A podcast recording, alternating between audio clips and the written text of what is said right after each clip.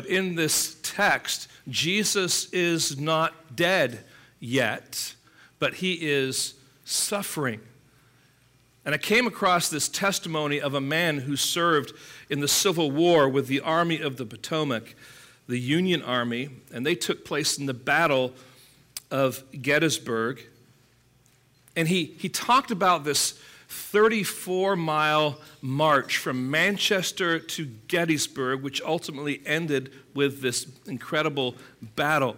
And he said, The march with the clouds of dust and the perspiration and the blood chafed limbs was the hardest experience of my whole long war service.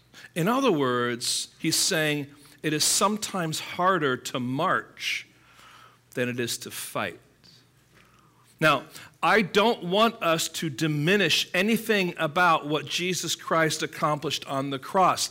The cross is central, it is at the heart of our Christian faith. It is the heart of what Jesus Christ has done for us. And we'll talk more about that next week. But we can focus on the death of Christ to the neglect of the journey of Christ to that cross. In other words, the journey to that cross was also a mechanism of suffering. His race, excuse me, is almost done, but he must continue to run to the end. In 2015, at the Pepsi Team Invitational Track Meet, runners were competing um, uh, from the universities of Oregon, Kentucky, and Washington.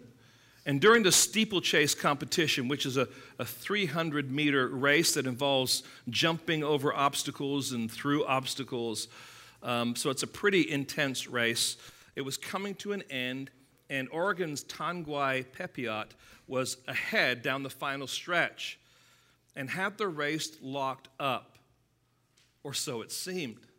As he was coming down the final stretch, he started to, to get the crowd involved, kind of running by, and the crowd's there yelling at him, and he's kind of waving his hands in the air. But the whole action of getting the crowd involved and waving his hands in the air slowed him down. And there was a runner from Washington by the name of Meron Simon who was sprinting as hard as he could, and he passed Pepiot and beat him by one foot. He didn't endure to the end. He didn't run the race to the end. And friends, it's easy when we think that we've, we've got the, the race won or, or things are coming to a close to simply give up or, or slow down. But Jesus here in our text is pressing on with endurance to the end. And his endurance is agonizing, and we found out last time that it is undeserved. He's suffering innocently, but this cup that the Father has planned for him to drink is a cup that he must swallow. And so this morning, I would like for, uh, for us to consider this passage in this light. As the Passion story continues, Mark shows us the agonizing endurance of Jesus as he journeys to and hangs on the cross.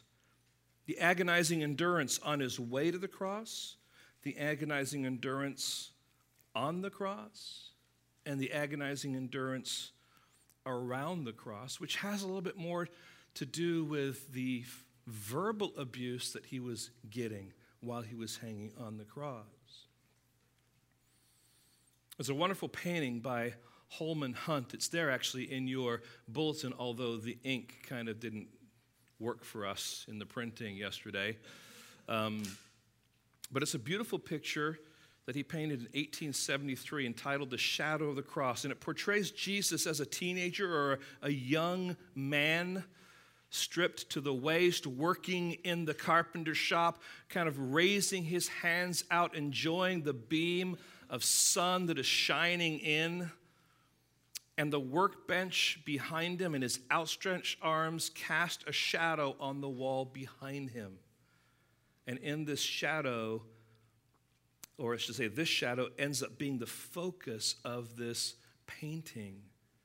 And this painting depicts something very true that the work of Jesus was not only accomplished here on the cross, but was in fact a work which began from the moment of his conception. This is what he came to do. And that's the point here of this, of this, of this painting, is to show Jesus before his official earthly ministry, anticipating what he was coming to do. And the shadow was there, and we see now this shadow and this reality being worked out, especially as we've gone through the beginnings of the Passion Week. Let me just remind you what has happened in the past few hours. He's been arrested by a mob of temple guards and Roman soldiers, along with Judas, who ultimately betrays him. He's taken to the home of the high priest, where there's a kangaroo court. If you remember, there was testimony given, but the testimony didn't agree. And so they finally you know, accused him of blasphemy because he claimed to be uh, God. And so he's now taken to Herod's palace, where he's brought before Pilate. And again, both Pilate and Herod do not find Jesus guilty. And Pilate, in particular, understands that the reason that Jesus is there is because of the envy of those religious leaders who want to get rid of him. So Pilate comes up with a plan. He, he thinks maybe he can, he can have the, the sympathy of the, of the crowd and they would bring uh, Jesus out because on that day he offers a, a, a criminal to be set free. But instead of choosing Jesus, they choose Barabbas. So he is sent to the soldiers to be scourged with a cat of nine tails, and before they took him to be crucified, the soldiers mock him and, uh, and, and, and they put a kingly attire on him with a, with a, the, and they bowed to him and they mocked him as king and they spat on him and they beat him. All these things are happening.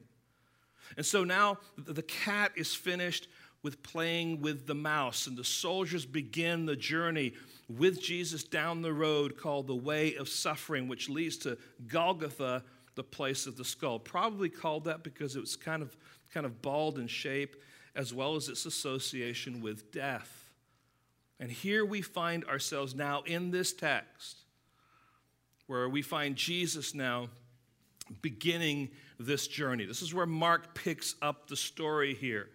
And for, for, uh, for our purposes this morning, I want to begin now by looking at the struggle for the cross. And we begin by looking at verse 21. And they compelled a passerby, Simon of Cyrene, who was coming in from the country, the father of Alexander and Rufus, to carry his cross. And they brought him to the place called Golgotha, which means the place of the skull. Now, Jesus, having endured the suffering at the hands of soldiers, is now given this crossbeam, which is also called the patibulum, to carry. But he's gone through all this scourging, all this suffering. He has no strength whatsoever. He is at the point of death. And so, what we have here is we see his human weakness on display. This is not a failure of Jesus' perfections, but it's evidence of his entire humanity.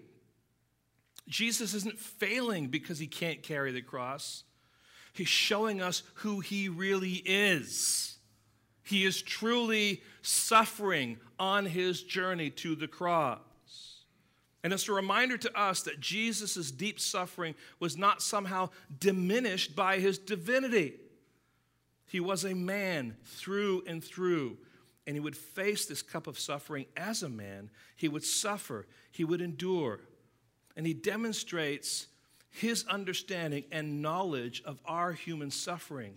He is in agony at this point, friends, but he's not yet on the cross.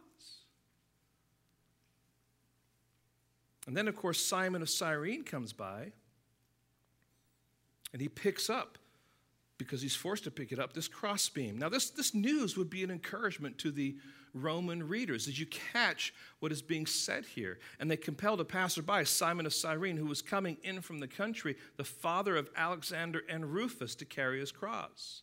We're not positive about this, but there is a Rufus that is mentioned in the book of Romans. And so it's very likely that the Rufus being talked about there is the same Rufus that is associated with Alexander and Simon of Cyrene here, that there's this awareness by these people oh, we know that person. All right? It's kind of like, it's kind of like going to, you know, going to some place in, you know, in, in South America and talking to some, some missionary there and say, hey, do you know J.D. Bautista? Oh, yeah, I met him in Vienna. I mean, we wouldn't know it except for the fact that we know it. We know the names of people, and here we have these people mentioned as if everyone's supposed to know who these people are. I'm writing this to the church in Rome, and you know Alexander and Rufus, so this would be an encouragement, but it would also bring authenticity to what Mark is saying in giving this account. Now, we don't know much about Simon except from the fact that he was from Cyrene, which is a region in, in present day Libya. So it's likely that he was an African proselyte Jew. And he is compelled into service by the Roman soldiers. He's compelled to pick up this crossbeam, which would not have been an easy thing to do. Now, he probably got up that morning, you know, it's Passover, and what am I going to do? I need to get some food for the family. So he goes out and maybe he's picking up some bread and there's some commotion going on. So he goes to see what's happening. And before long, he finds himself in the greatest story ever told. And all he went out to do was to get some bread. Well, it may not have been coffee, it may not have been pizza or something like that, but he just he was just doing the normal run of the mill ordinary task, but he finds himself now in this story. Now, not only do we see human weakness, but there's a picture here that, that's going on. On one level, this story, it's just, you can say it's just physical help that Simon brings, but it's also on, on Mark's level, as he's sharing this gospel, it's something more is going on. Jesus has literally carried his cross, uh, not just from Pilate's headquarters, but he's been doing it ever since Caesarea Philippi. Let me explain what I'm saying here because in, in Mark chapter 8, verse 34, when he's in Caesarea Philippi, he's asking his disciples, Who do men say that I am? And Peter, of course, you know, he says, Well, you are the Christ, the Son of God. Well, then what happens is that Peter ultimately rebukes Jesus because Jesus says, This is what I'm going to do. I'm going to be going to Jerusalem. I'm going to be I'm going to be mocked. I'm going to be scorned. I'm going to suffer. I'm going to be crucified. I'm going to rise the third day. And Peter, of course, doesn't want any of that.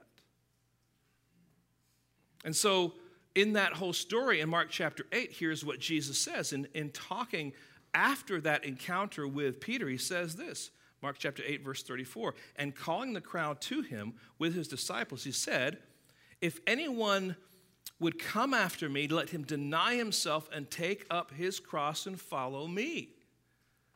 So, this cross metaphor, this cross motif, this cross idea is something that Jesus brings in to his teaching with his disciples. And it is a metaphor that helps us understand because it symbolizes discipleship and submission to God's rule. Jesus' own cross becomes the symbol of his own submission to God's demands, even unto death. Judas has betrayed him. Peter has denied him. And The rest of the disciples have abandoned him. But now Simon is compelled to take up the cross and follow Jesus. Now, friends, here's a picture of discipleship, of following Jesus, and of carrying his cross down the road of suffering all the way to the place of execution. Suffering with Jesus, suffering for Jesus, suffering because of Jesus. This is his human weakness on display for us. But we also see human resolve. When they arrive at Golgotha, the soldiers offer Jesus a pain killing drug. I think if you were being brought to be crucified, you probably would want some. And in your, your humanity, you'd say, oh, yeah, don't just give me one swig, give me all you got. Let me just tell you, every bit of Jesus' humanity here is saying, Yes, I want to swallow it. I want to swallow it. I want to swallow it because he is in agony. He is in pain. But notice what verse 23 says. And, and they offered him wine mixed with myrrh, but he did not take it. That's no small statement. Jesus refuses what might be the only act of compassion in this whole gruesome story. He refuses it. He is not willing to dull the pain of the cup of suffering that he must endure. He, he, he's not willing to, to, to face the, the cup having been drugged. He must face the cup with all of its dregs fully and completely to the end. And it reminds us of his re- resolve that is verbalized to the Father in the garden just a few hours earlier, where he says, Mark 14, verse 36, it says, Abba, Father, all things are possible for you. Remove this cup from me, yet not what I will, but what you will. Now, if we just understand, friends, these are not just small statements of, of a guy who happens to be going through the motions knowing that he's going to be crucified. He it was an agony in the garden. He's in agony now for a number of different reasons, but the agony continues. He is struggling for the cross. And then I want us to see now the struggle of the cross. And there's really four parts to it. The first part is this, this whole picture of crucifixion. Don't you love Mark's economy of words here?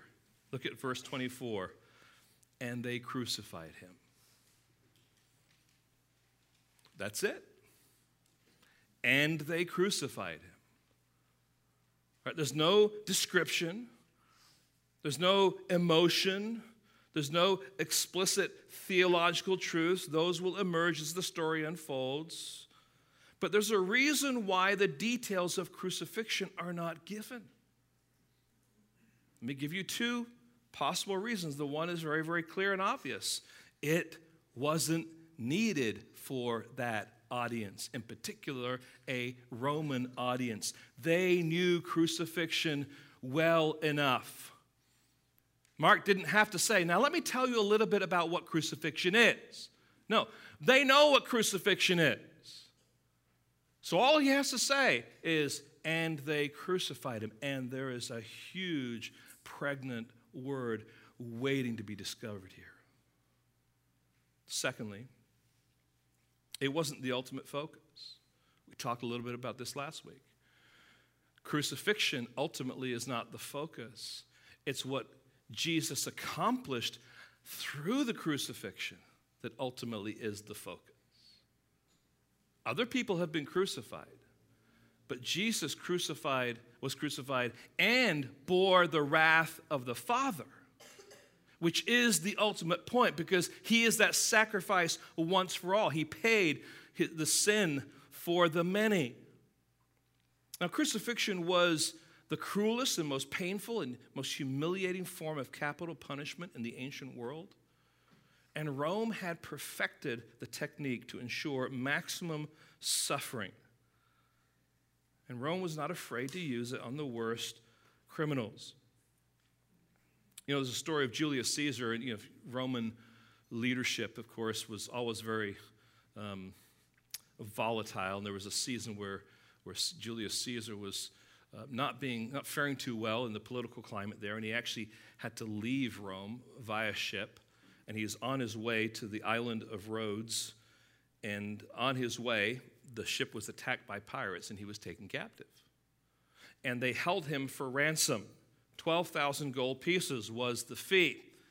And he spent 40 days with his captors. And many times he would jokingly talk to those captors by saying, Hey, listen, Someday I'm going to capture you. Someday I'm going to crucify you, and it's going to happen to all of you.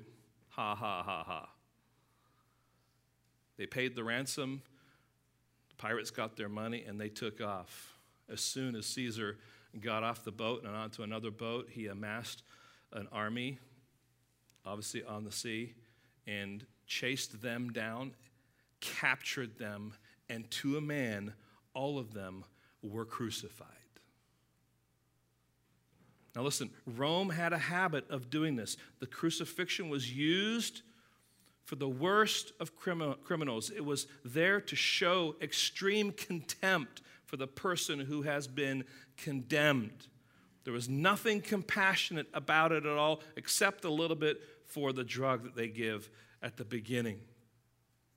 Let me just walk a little bit through what crucifixion is, not because I want to uh, gross anyone out, but there's a need for us at least to understand a little bit about why this was such a difficult and horrible torture. It involved nailing the feet flat against the wood. I know in our minds we have certain images that may or may not be true. Um, but the, the, you, you do it like you know one foot over the other and a nail goes through but your foot is flat against the wood which makes your, your legs kind of at an angle and then the, the, the arms at the wrist are nailed on, on the on the sideboards there, on the, on the beam that goes across, but, but, but above the head. And so now what you have is you have this, this pressure of pushing up from your feet and, and pulling up now through the wrists. That was extremely painful, but that was not what killed you. What killed you was the fact that you struggled to breathe and things that were happening to your body internally. And what Jesus had to do, just like anyone else, is he, he would have to just push up with all, he, all his might with his feet so he could, he could breathe out and then suck a little bit of air and then he, you kind of step back for a little bit of rest. You may have seen some crosses that have a little, little place where you can kind of, for, for your, your, your rear and maybe even something to put your feet on. And the purpose of that wasn't to make your crucifixion more comfortable. The purpose of that was to prolong your crucifixion. So, this whole process of going up and down, up and down, up and down would last longer and you would suffer more. Okay? And so, ultimately, the reason someone died was because they could not breathe. They died of suffocation. But the instinctive need of the body was to breathe. So, you push up. So, it's no small thing when scripture says, and he breathed his last. Friends, it was a horrible, horrible way to die. The shame of such death was so great that Roman orator Cicero said the following the, the, the, very words cross should be far removed, not only from the person of a Roman citizen, but from his thoughts, his eyes, his ears. The mere mention of them, that is unworthy of a Roman citizen and a free man. So it's no small thing for Jesus to be crucified. But here, here's the problem, friends, that we've had 2,000 years of church history to domesticate, to sanitize, and sentimentalize the cross. And now the, the horror of the cross is gone. And the words they, they crucified him don't shock anymore. In many cases, the cross has become a, a piece of decoration, a trendy jewelry, rather than a symbol of remembrance of the death and the suffering of Jesus Christ.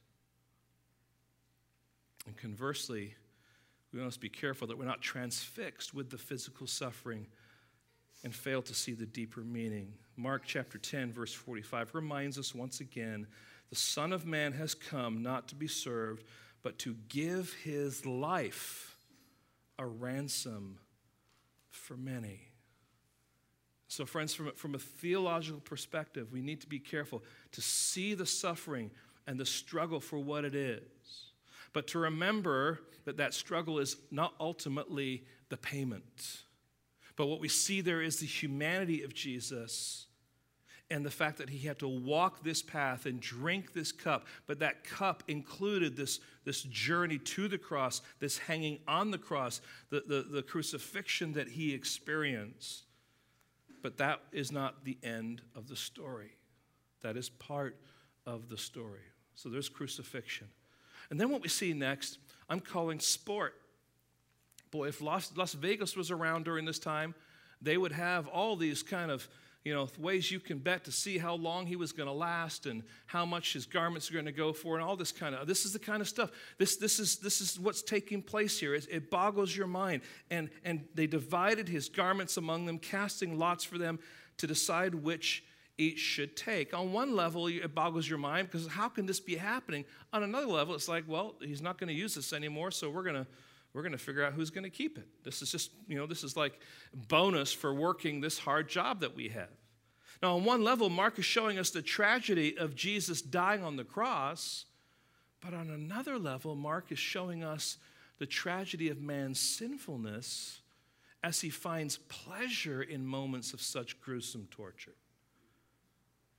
I mean, I don't know if you've ever been in a context where such horrible things were happening. I mean, even close to it and, and, and just to be playing and goofing off. And uh, maybe in today's world with, with phones, terrible things could be happening around us, but we're, you know, we're, we're watching something on our phone and we're not, we're not there to say, whoa, stop, no. These people are taking pleasure. They're making the most of it.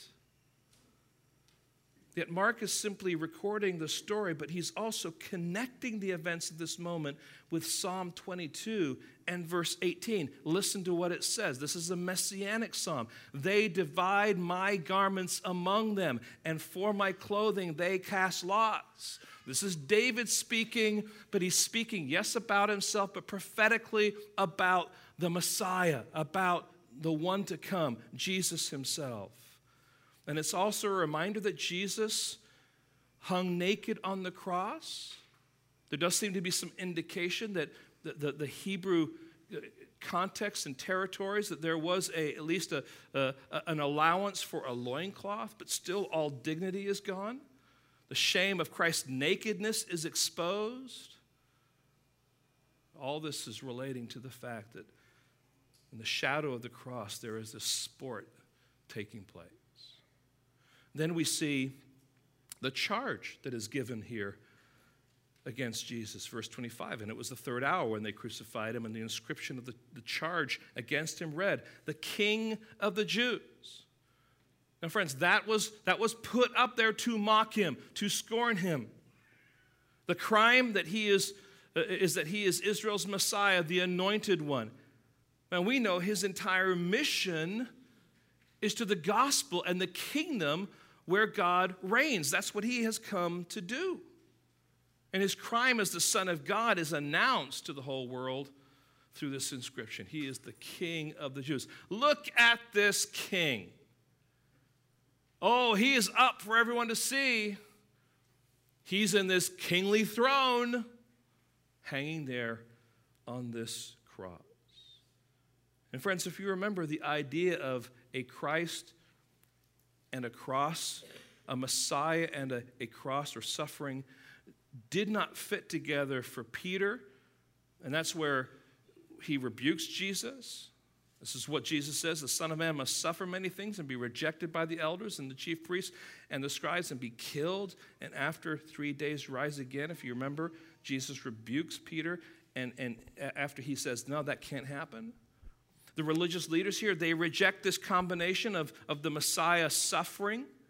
Even modern day Jews reject this idea of Jesus being the Messiah because they don't believe that the Messiah can suffer. They would deny that Isaiah 53 is talking about the Messiah because their Messiah will not suffer, he will be a deliverer.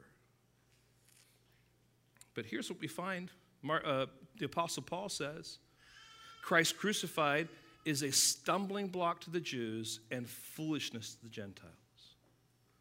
And Mark agrees with Paul. Jesus hangs in shame, he hangs rejected, he hangs mocked with this title written over his head. What Mark is doing here in this gospel, in particular at this place, is he is proclaiming Christ and his gospel and the fact that he's king. This is what they said, but they don't even realize that what they're saying in mockery is true about him. This is the gospel of the kingdom. This is the good news. Things now are coming to a head. We're, we're beginning to see the, the climax now uh, taking shape in this gospel story. And then in verse 27, it says this And with him they crucified two robbers, one on the right and one on the left. And here we see Jesus identifying with sinners. He who knew no sin is numbered with the transgressors. He who knew no sin, he who was innocent, hangs between two guilty thieves. And ironically, James and John had asked to be on Jesus' right hand and left. This is not exactly what they had hoped for. And I'm sure that from a distance, if they saw this, they were consumed with what they had asked. That's speculation, but it seems to me that if I were James and John, I would be regretting that I even said those things at all. So this is a suffering on or of the cross that took place on the cross just by means of a crucifixion and being on that cross for that period of time. Now we want to move to the scoffing around the cross, the scoffing around the cross. Mark records three separate groups of people who mock Jesus as he hangs on this cross. Now I will call the agony here the agony of verbal abuse. First of all, let's read verse 29. And those who passed by derided him, wagging their heads and saying, Aha, you who would destroy the temple and rebuild it in three days, save yourself and come down from the cross. Now, crucifixions were, were staged in plain sight to deter lawbreakers. So the, the, the passers by here are just the common people who are walking down the street, and along the street, you see these people who are crucified. Now, this is Golgotha. This is the place where crucifixions would take place. But people come, and sometimes they come out of interest. Sometimes they come because they're, they're just passing through. Now, the word translated derided is the word blasphemeo, which we translate blaspheme. It can be understood in a technical sense to speak evil of God, or it can be used in a non technical sense, just simply a verbal abuse. And I think the latter is the intention here, but Mark leaves the reader to ponder both because this verbal abuse is also to speak evil of God. They're also wagging their heads, which was a cultural gesture of contempt. It's a gesture that's mentioned in Psalm 22 which is again the messianic psalm in Lamentations 2:15. Let me just read those for you. All who see me mock me, they make mouths at me, they wag their heads. Lamentations 2:15 All who pass along the way clap their hands at you. They hiss and wag their heads.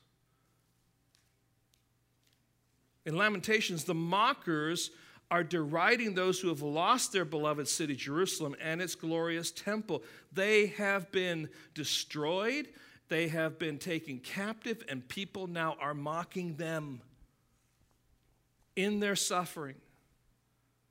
Now, how ironic that the mockers in Mark 15 29 are deriding Jesus for his prediction of another temple's destruction. Little do they know that before three days have passed, the temple that they're presently mocking will be raised up again in the resurrection. And little do they know that by the time their generation passes, their own beloved temple will be a heap of rubble. But yes, they're going to mock Jesus. Yes, they're going to show their scorn. And so repeatedly they say to themselves in earshot of Jesus and then to Jesus, aha. And I don't think aha, kind of like ah. I think it's more ha. All right? It's, it's, it's a scornful statement. Ha! You who would destroy the temple and rebuild it in three days, save yourself and come down from the cross. Now, on a human level, that makes complete sense. Staying on the cross leads to death, but coming down off the cross will lead to life. But Jesus has been teaching not human common sense, but divine truth that says, for whoever would save his life will what? Will lose it. But whoever loses his life for my sake and the gospel's will save it. Jesus, in order to submit to the Father's will, must stay on the cross. And here the mockers have no idea what they're saying. They have no idea who's really in control. They have no idea the reproach that they're bringing on themselves for the things that they're saying. That's the passersby. After the general public pass by Jesus, um, those who have manipulated injustice to get rid of Jesus show up and take delight in their accomplishment. Verse 31 So also the chief priests with the scribes mocked him to one another, saying, He saved others, he cannot save himself. Ha ha ha ha. I mean, you got to put these little things that aren't in the text there, right? And this is what's going on. They're not just saying, oh, you know, we just, he saved him, saved others, he can't save himself. No, this is mockery. This is, they're snickering when they're saying. They're, they're saying this to purposely insult him. They're saying it to themselves so that he can hear it. Without a doubt, they believe what they are saying. And again, think through what they're saying. He saved others. Listen, these religious leaders knew what Jesus had done in and around Galilee. They sent some of their delegation to investigate. They observed Jesus perform miracles, cast out demons, heal the sick and the lame. They saw that what he was doing was true. They're not denying the fact that what he did actually happened. They're saying, You saved others, now see if you can save yourself. So they mean to laugh and to poke fun at Jesus in his predicament because they really don't know what he can truly do. Now, Mark has been building his case throughout his gospel, presenting the saving work of Christ. Just listen to some of the things that he's done. He's, he's healed, he's rescued, he's forgiven sins, he's given new life, he's restored hope, he's rebuilt lives, he's taken hopeless victims and sent them home as missionaries, proclaiming God's mercy. He's saved others in much more profound ways than the religious leaders will ever acknowledge.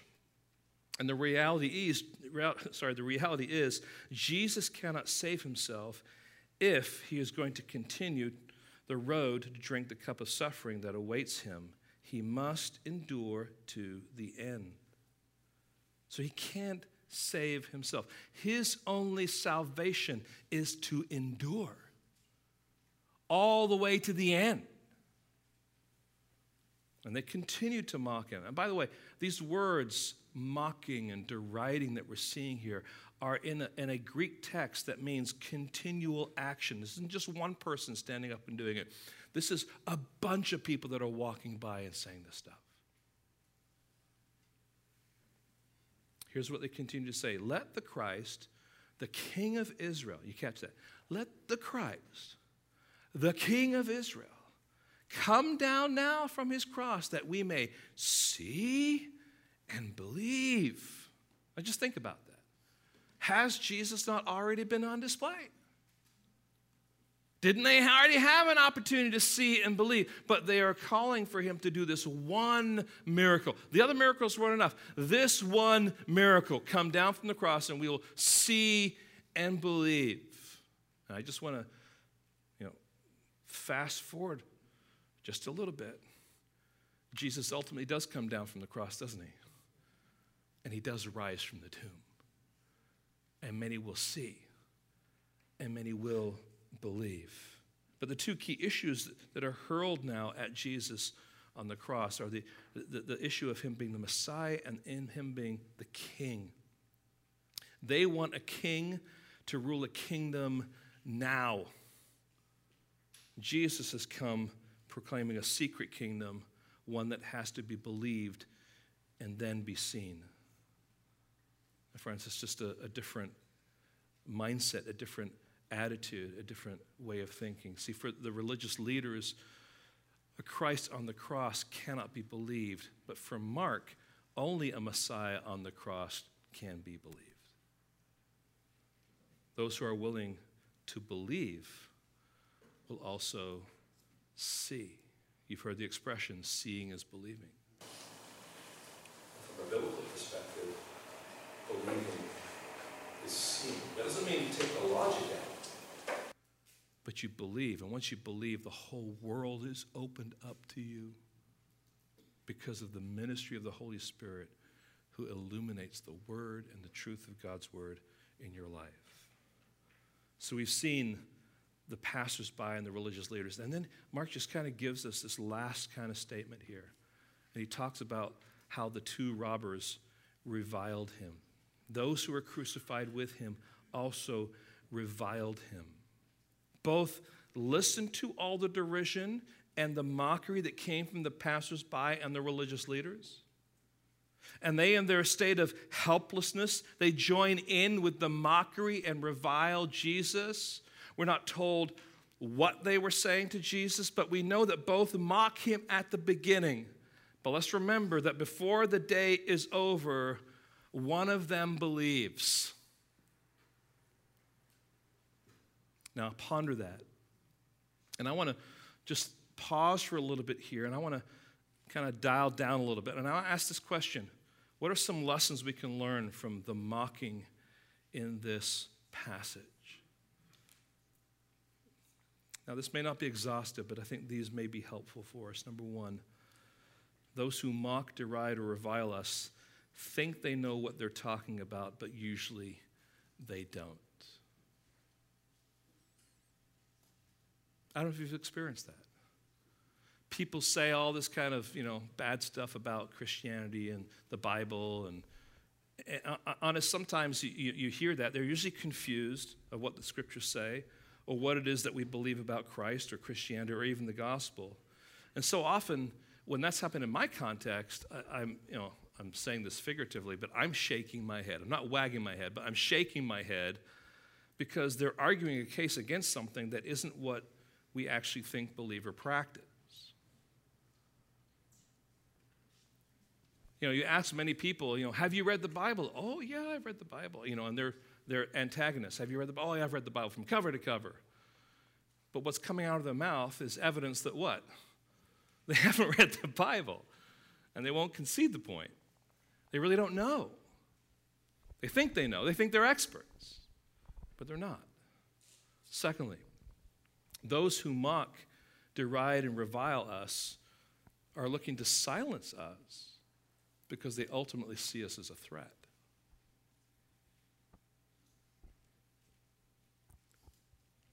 Jesus was innocent, and they knew it. But they didn't like what he was doing, they didn't like what he was saying, how his, his words and life confronted their life choices. For some, gospel centered Christianity confronts their legalistic attitudes. That's what happened with much of the religious leadership. For others, Christ centered Christianity confronts their antinomianism or their liberal attitudes, their desire to, to do whatever they please. And, friends, that is far more what we are experiencing today. We want to get rid of the Judeo Christian ethic. Why? Not because we think that religion is bad, but because it confronts what we want to do and call good and healthy and right. Get rid of it. They don't like to be told that what they're doing is an offense to God. So, mockery, ridicule, and scorn are tools to salve their own consciences and to get rid of those who are a threat. Now, here's the third lesson. Even those who revile us in the worst way may be on their own journey to the cross. I remember when I was a teenager, my parents would host home group. I don't know what they called it back then, but that's basically what it was. I'd be upstairs in my room with my friends. My parents, with people from the church, would be downstairs. They'd be singing some songs. They'd be studying God's word. And we would be upstairs laughing at it the whole time, mocking it.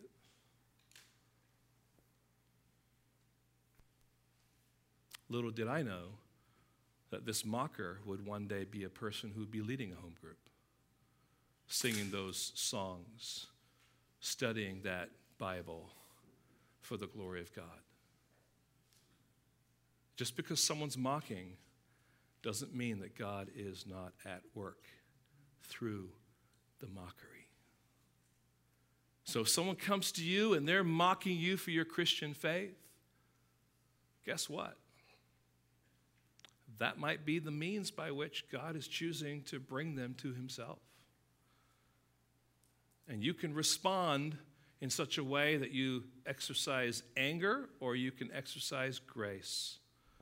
But be mindful that person who is mocking you may be on his own journey to the cross. That's exactly what we find here, isn't it? So, friends, don't lose heart.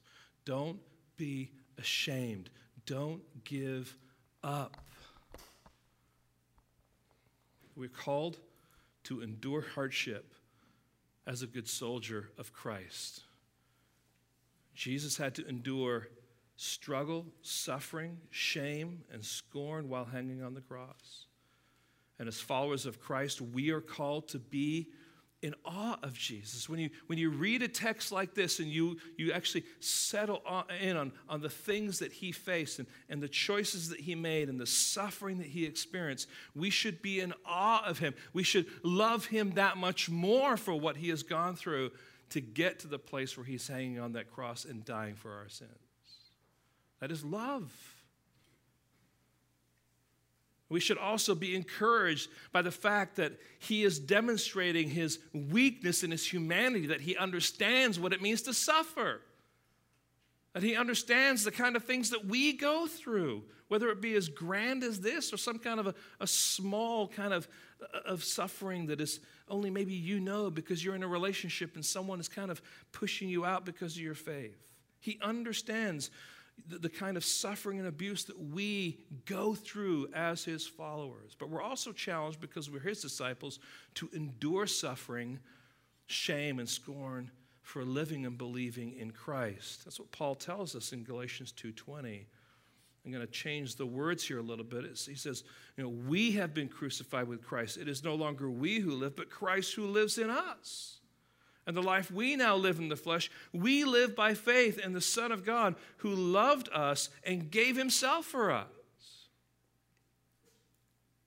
So, friends, because that is true, let's just take those four words one at a time and just think through just briefly.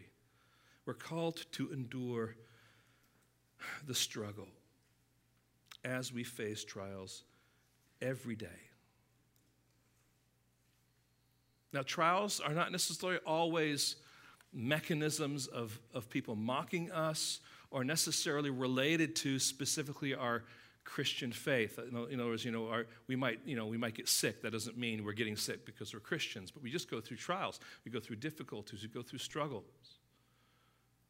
But we are called to endure during those times. And here's the, here's the, here's the good news and the bad news, right? It doesn't stop.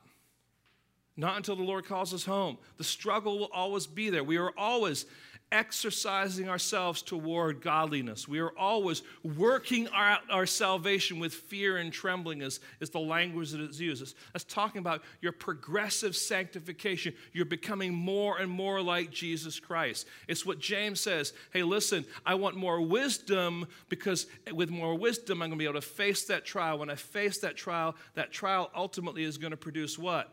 Endurance. This is what struggle is about. We face it every day, and we're called to that. So if you're struggling, guess what? You're where you need to be. Thank you, Pastor Rod. I really appreciate that. It's just the realism of what it means to follow Christ. Secondly, we're called to endure the suffering. And I think the suffering that's being talked about here is suffering that comes as a result of being a soldier of Christ as the world fights against our faith, our loves, and our way of life, we are called then to endure that suffering as good soldiers. That's what Paul tells Timothy. I know he's a pastor, but I think it's true of all of us. We're called to endure that suffering as faithful soldiers. Then we're called to endure the shame to endure the shame. As we're ridiculed for being simple minded or delusional people who can't live without a crutch to lean on, or however else society wants to explain why it is we do what we do, there certainly will be a shaming that goes on. But we're called to endure it. Jesus hung in shame. Now, we again focus on the cross and the ultimate atonement that takes place on the cross where Jesus breathes his last breath and dies. It's next week. But we also see him now in a position of shame and the kind of abuse that he's receiving. And, friends, we're called to endure the same kind of shame for the sake of the gospel, for the sake of the kingdom.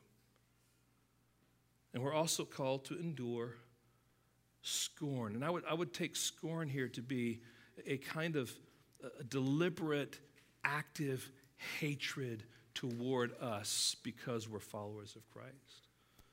So this would be more evident in the, in, in the, the religious leadership who are, who are purposely, deliberately trying to rid themselves of Christ. And ultimately, that is what happens in many places around the world where Christianity is not wanted and it's rooted out People hate Christianity, they hate Christians many times. And in particular, in our context, that is slowly becoming more and more acceptable to speak and use terms and language that would be like that.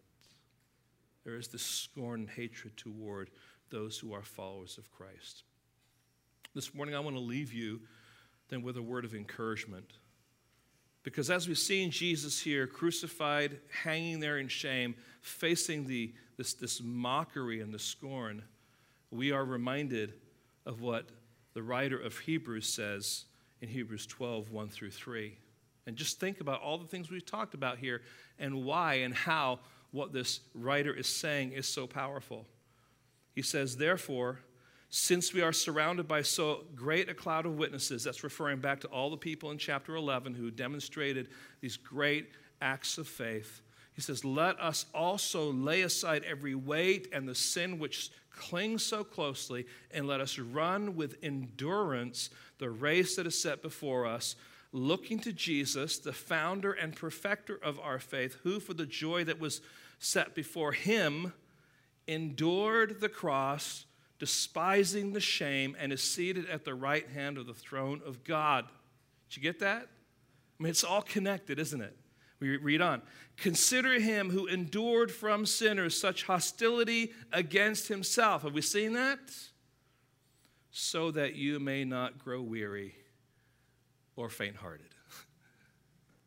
Friends, when we walk away this morning having pondered this text, it is to see the magnitude and the beauty of Christ. But having seen the magnitude and the beauty of Christ, who is our Savior in his struggle, in his suffering, and in the scorn that he's received, it is an encouragement to us to press on, to not grow weary, to not be faint hearted with what he's called us to do as his followers. We look to Jesus and we press on with joy and we give thanks. And we pray. And we rejoice, just like Paul said in 1 Thessalonians as we began this morning. May we endure faithfully to the end, just like Christ has done. Lord, help us today. Help us to wrap our, our hearts around this text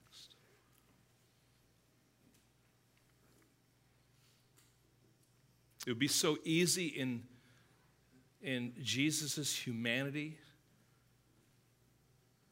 to give in a little bit, to fudge a little bit, to, to take some of the drug that would alleviate the pain and the struggle. But that's not what he desires to do. He, he desires to face this cup and everything that is contained in it fully and completely to the end for us. Not only did he have to go to the cross, he had to die on that cross, but he had to go to a cross fully aware of what he was doing and die fully being that sacrifice once for all. Lord, help us today to embrace the magnitude of who you are, but at the same time, to rest in what it means to be a follower, what it means to be a disciple. And Lord, there's so many great benefits that come from being a disciple. And yet, at the same time, because we are your disciples, Lord, you say that we will be persecuted. We will suffer. We will struggle. We will be the recipients of, of scorn and scoffing. But Lord, you want us to press on. You don't want us to lose heart. You don't want us to, to, to be faint hearted at all. You want us to keep our eyes fixed on you. So, Lord, help us to contemplate these words and to, to solidify them in our hearts, Lord.